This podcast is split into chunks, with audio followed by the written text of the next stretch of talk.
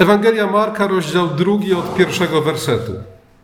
Jezus ponownie, drugi raz już przychodzi do Kafarnaum. Kiedy ludzie dowiadują się o tym, że przyszedł, pamiętając o tym, co działo się podczas jego poprzedniej wizyty, o uzdrowieniach, o cudach, przychodzą, aby go posłuchać. W domu, w którym znajduje się Jezus, i przed domem jest tak wielu ludzi, że nie ma możliwości, żeby się tam dostać. I wtedy czterech ludzi przynosi leżącego na noszach swojego sparaliżowanego przyjaciela. A nie mogąc dostać się normalną drogą do Jezusa, wchodzą na dach, demontują ten dach i spuszczają go do pomieszczenia, w którym Jezus się znajduje. Jezus, jak czytamy, ujrzawszy ich wiarę, mówi: Synu, odpuszczone są grzechy Twoje. A wtedy uczeni w piśmie, którzy również tam przebywali, myślą sobie: No, teraz to rzeczywiście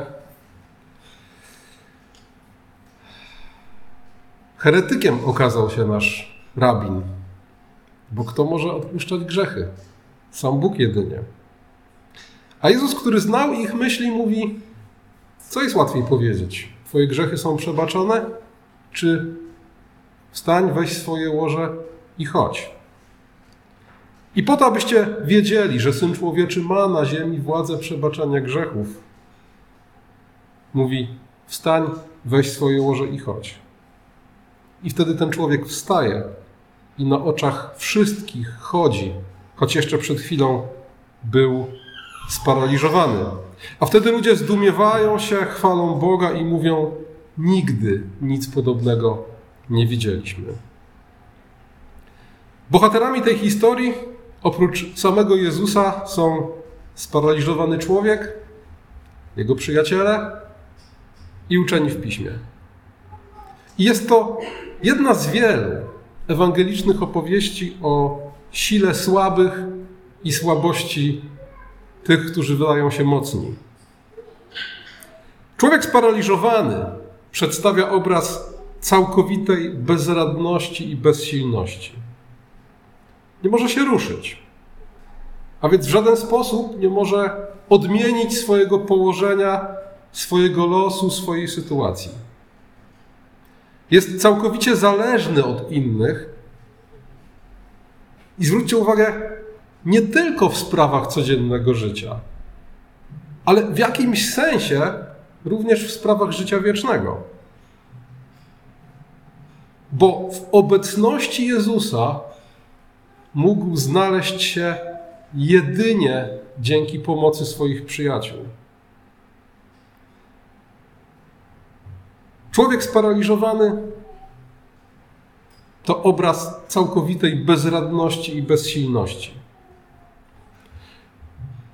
Oczywiście nie ma powodu, aby tego konkretnego człowieka oskarżać o grzech, który spowodowałby chorobę. Wiemy, że często Żydzi w ten sposób myśleli i kiedy widzieli człowieka chorego, dopatrywali się konkretnego, osobistego grzechu który miałby być przyczyną tej choroby.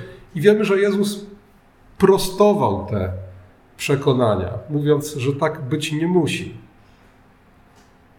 Niemniej jednak choroba jako taka, jej obecność na ziemi jest skutkiem grzechu, a przypadłość tego konkretnego człowieka ma również symboliczne znaczenie. Mówiłem o tym całkiem niedawno, kiedy opowiadałem o uzdrowieniu człowieka głuchego. Mówiłem o tym, że są pewne schorzenia, które w czasach Jezusa miały symboliczne znaczenie. A przede wszystkim symboliczne znaczenie miało to, że Jezus z tych konkretnych schorzeń ludzi uzdrawiał. Dlaczego? Dlatego, że kiedy prorocy zapowiadali Mesjasza, to ten Mesjasz miał, kiedy nadejdzie, okazać to, kim jest, dokonując pewnych konkretnych czynów, pewnych konkretnych znaków. Czytamy w księdze Izajasza w 35 rozdziale, w 5 wersecie. Otworzą się oczy niewidomych, otworzą się uszy głuchych, chromy skoczy jak jeleń, język niemego krzyknie radośnie. A więc, jeśli Jezus uzdrawia ślepych, głuchych, chromych, niemych, to to jest nie tylko przejaw Jego wielkiej mocy, ale to jest też wypełnienie proroctw. Dokładnie to miał czynić Mesjasz. To symboliczne znaczenie czynów Jezusa, ale też chorób, które uzdrawiał, było dla Żydów oczywiste. Dlaczego? O tym też mówiłem. Bo śpiewali psalmy. Bo przechowując w pamięci słowa psalmów, wiedzieli, co mówi Psalm 115. A Psalm 115 mówi tak: Nasz Bóg jest w niebiosach, może sprawić, co zechce. Ich bożki to srebro i złoto, są dziełem rąk człowieka. Mają usta, lecz nie mówią, mają oczy, lecz nie widzą, mają uszy, lecz nie słyszą, mają nozdrza, lecz nie czują zapachu, mają ręce, lecz nie dotykają, mają nogi, lecz nie chodzą, mają gardła, lecz nie wydają głosu. Ci, którzy je robią, są do nich podobni, wszyscy, którzy im ufają. Żyd, który znał psalmy, wiedział, że fałszywy Bóg jest chromy, ślepy, głuchy i niemy. W przeciwieństwie do żywego Boga Jahwe. I wiedział, że ci, którzy ufają fałszywym bóstwom, ci, którzy czynią sobie fałszywych bogów, stają się do nich podobni. Stają się ślepi, głusi, niemi i chromi. A zatem, jeśli Mesjasz ma przyjść i uzdrawiać ślepych, głuchych, niemych, chromych, to oprócz tego, że jest to przejaw Jego wielkiej mocy, jest to też symboliczne wyzwolenie z bałwochwalstwa i jego konsekwencji. A więc, tak jak uzdrawiając głuchego, tak samo uzdrawiając sparaliżowanego, Jezus ogłasza wszemi wobec, że jest właśnie tym Mesjaszem, który przyszedł po to, żeby wyzwolić nas od bałwochwalstwa i jego skutków. Nas, którzy przez bałwochwalstwo, przez grzech staliśmy się podobni do martwych bogów, na nowo czyni podobnymi do prawdziwego Boga Jahwe.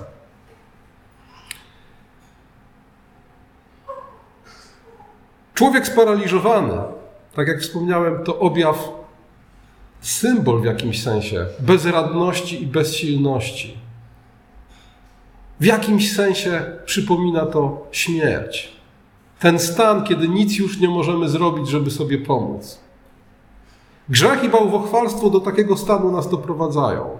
Do stanu śmierci, kiedy nic już nie możemy zrobić, żeby sobie pomóc i kiedy w każdej sprawie jesteśmy całkowicie zależni od innych ludzi. I tak jak mówię, nie ma powodu, żeby doszukiwać się konkretnego grzechu konkretnego człowieka, który to grzech miałby sprowadzić na niego tę akurat konkretną przypadłość. Nie.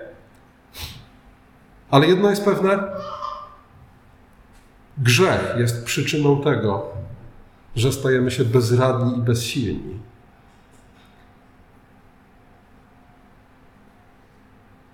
A zatem w tym sparaliżowanym człowieku powinniśmy zobaczyć samych siebie. Martwych z powodu grzechu,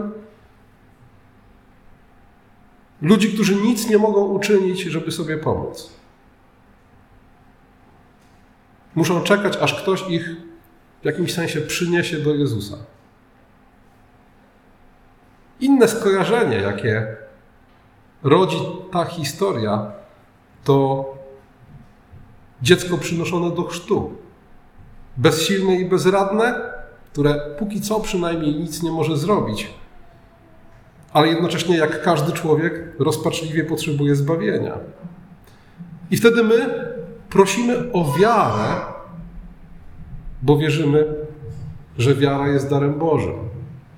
I wierzymy, że tak jak ten sparaliżowany przynoszony do Jezusa potrzebuje spotkania z Jezusem, żeby być uzdrowiony i zbawiony, tak to dziecko potrzebuje spotkania z Chrystusem w wierze i przez wiarę, żeby być zbawionym. W sytuacji tego sparaliżowanego człowieka, wszystko, czego potrzebował, wszystko, czego potrzebowało jego ciało i jego dusza,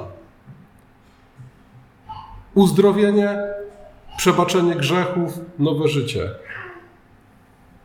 Taki oczywisty dla wszystkich wokół sposób stało się jego udziałem jako dar, nie jako osiągnięcie, nie jako coś, co sobie w ten czy w inny sposób wypracował.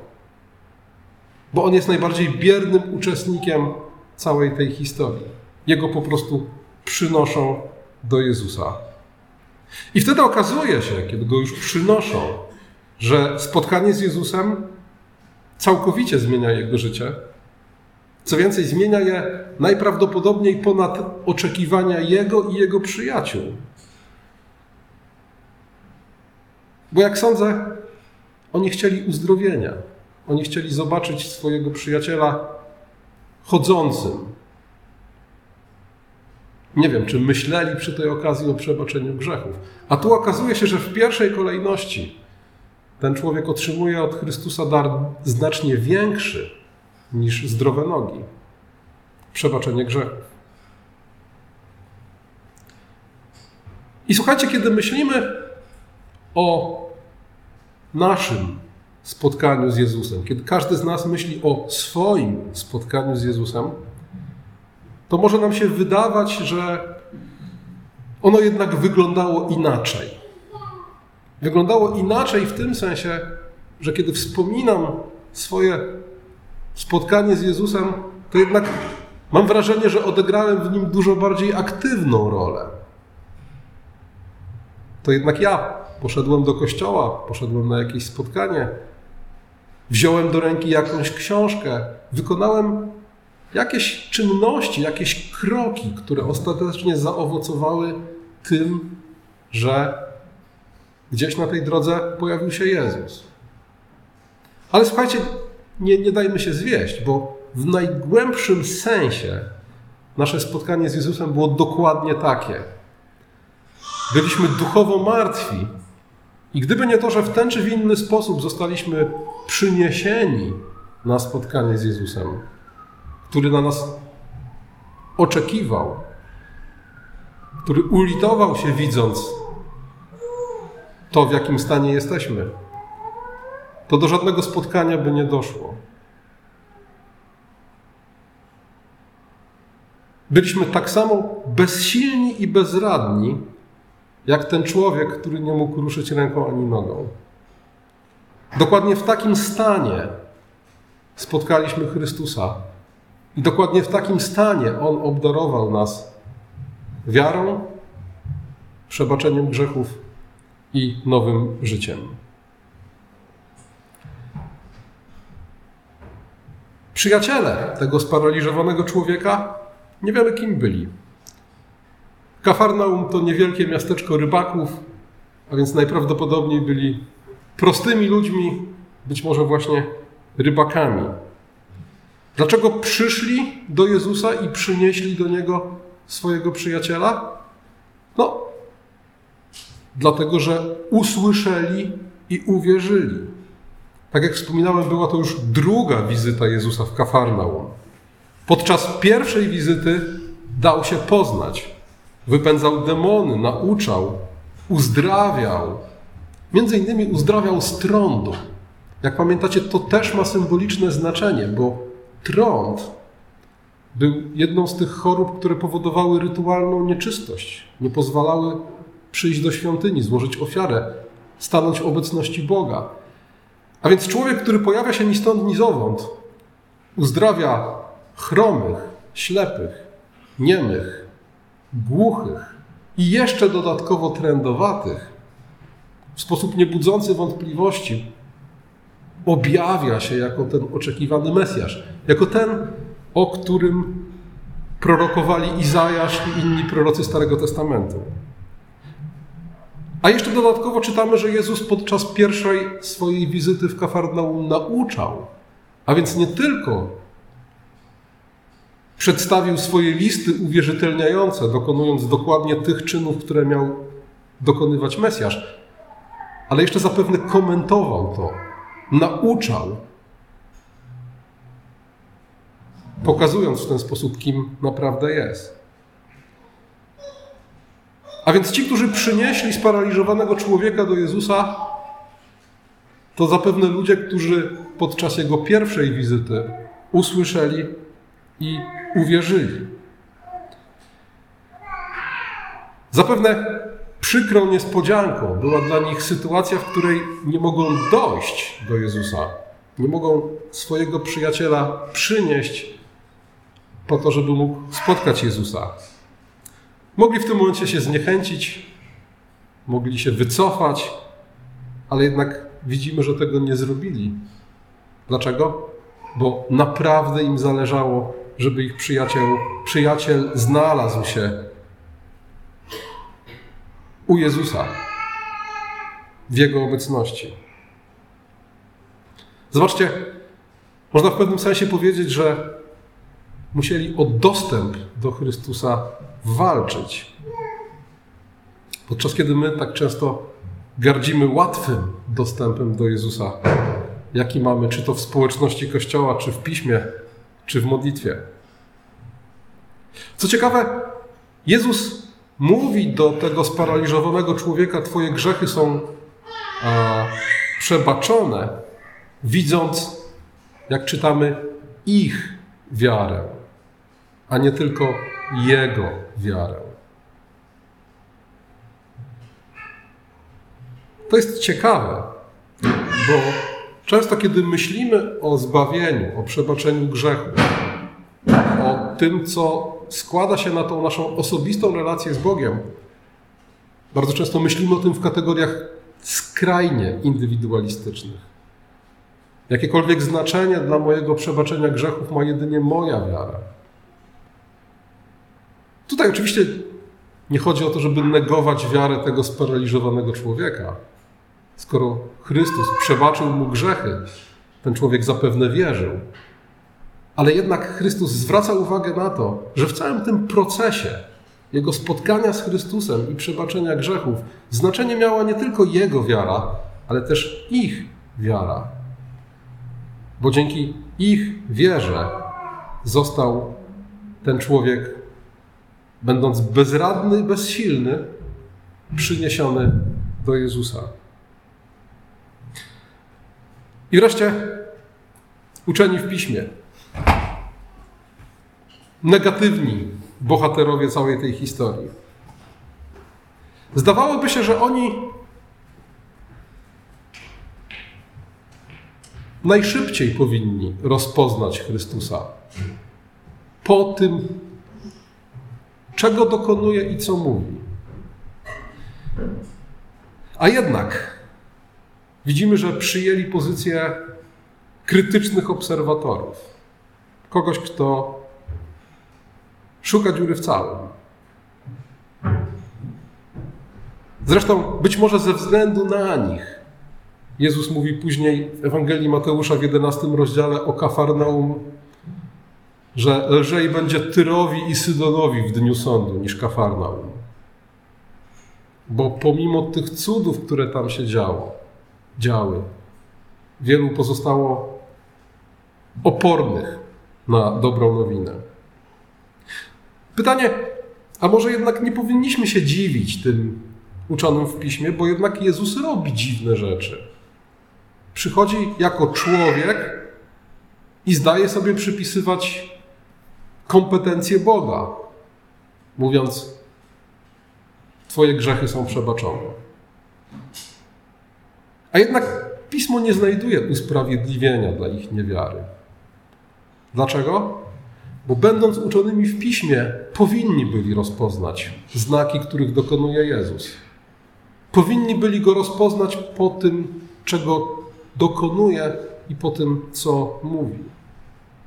W efekcie znaleźli się w tak samo głupiej, idiotycznej sytuacji, jak ci mędrcy, jak ci uczeni w piśmie na dworze Heroda, którzy potrafią wytłumaczyć mędrcom ze wschodu, gdzie narodzi się Mesjasz i dokąd mają pójść go szukać, a sami jednak pozostają w Jerozolimie. Nie wychodzą na spotkanie Jezusa. Nie wychodzą na spotkanie przebaczenia grzechów i życia wiecznego.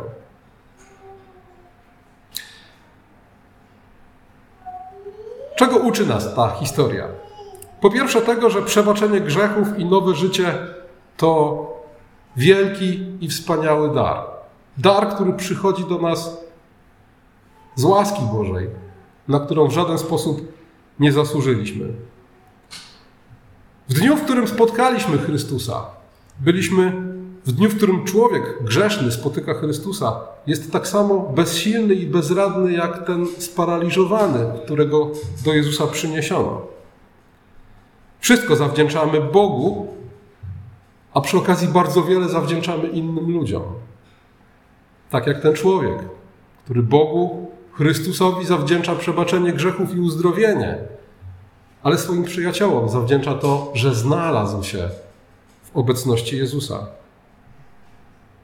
I dlatego bądźmy wdzięczni.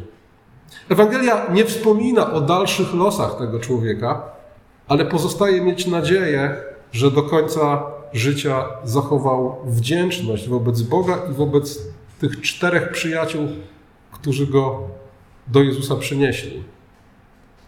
Pozostaje mieć nadzieję, bo nie zawsze tak jest.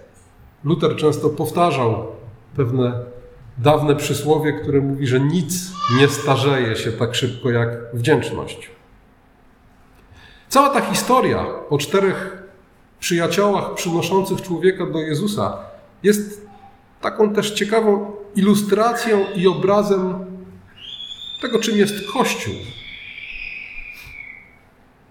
Co wiedziałbyś o Chrystusie, gdyby nie ludzie, którzy ci o nim opowiedzieli? Co wiedziałbyś o chrześcijańskim życiu, gdyby nie ludzie, którzy dali ci świadectwo chrześcijańskiego życia swoim życiem? Co wiedziałbyś o grzechu i jego konsekwencjach? Czy byłbyś w stanie rozpoznać ten swój stan bezradności i bezsilności, gdyby nie ludzie, którzy ci o tym powiedzieli? Gdyby nie ludzie, którzy przetłumaczyli dla ciebie Pismo Święte na język polski, nauczyli cię czytać Biblię i powiedzieli ci, że to jest Słowo Boże. Nawet nie wiemy, jak często i jak bardzo przypominamy tego sparaliżowanego człowieka, dla którego szansa, nadzieja na jakąkolwiek odmianę zaistniała dopiero w momencie, kiedy znalazło się czterech przyjaciół, którzy byli gotowi wziąć i zanieść go wraz z jego łożem do Jezusa. A więc bierzmy przykład z tych czterech dzielnych ludzi, którzy nie zostawili swojego przyjaciela chorego w domu, ale pokonali wiele trudności, żeby go przynieść do Jezusa. Przykład tych ludzi to przykład wiary i wytrwałości. Wiary tego, że trzeba czasem pokonać trudności, aby zbliżyć się do Chrystusa. A te trudności są testem wiary. Bo gdyby ich wiara w to, że Jezus może pomóc ich przyjacielowi była mniejsza, być może tyle trudu by sobie nie zadali. Być może tyle pomysłowości i determinacji nie wykazaliby. Nie bierzmy za to przykładu z uczonych w piśmie, którzy najwyraźniej okazują to, co Pismo Święte nazywa zatwardziałymi sercami. Przed czym list do Hebrajczyków, cytując zresztą psalmy, mówi: Nie zatwardzajcie serc waszych, kiedy usłyszycie jego głos. To jest, słuchajcie, Ciekawe, ten sam ogień Ducha Świętego, to samo słowo, jedne serca zmiękcza, drugie zatwardza. Tak jak ten sam ogień zmiękcza wosk i utwardza glinę. Nie bądźmy nigdy jak ci faryzeusze, którzy mając wszelkie narzędzia do tego, żeby w Chrystusie rozpoznać Zbawiciela, skupiają się na tym, co nie odpowiada ich koncepcjom. A co sprawia, że nie rozpoznają w ostateczności w Chrystusie tego, kim jest. A więc mamy dobry przykład przyjaciół sparaliżowanego człowieka, mamy zły przykład faryzeuszy i mamy samego paralityka. Trudno powiedzieć, bierzcie z niego przykład, bo stan, w którym się znalazł, nie jest ani jego zasługą, ani czymś, z czego należałoby się cieszyć. Ale z drugiej strony jego przykład niesie naukę i pociechę. Ukazuje nam, że człowiek, który jest bezsilny i bezradny, martwy z powodu grzechu, w Chrystusie może odnaleźć nowe życie i przebaczenie grzechów. I że we właściwym czasie Bóg w swoim miłosierdziu nie tylko sam przychodzi, tak jak Jezus do Kafarnaum, ale też stawia na naszej drodze ludzi, którzy tak jak przyjaciele tego sparaliżowanego człowieka we właściwym czasie przynoszą nas w ten czy w inny sposób, żebyśmy mogli być blisko Jezusa, spotkać Go i doświadczyć przebaczenia grzechów i nowego życia. Amen.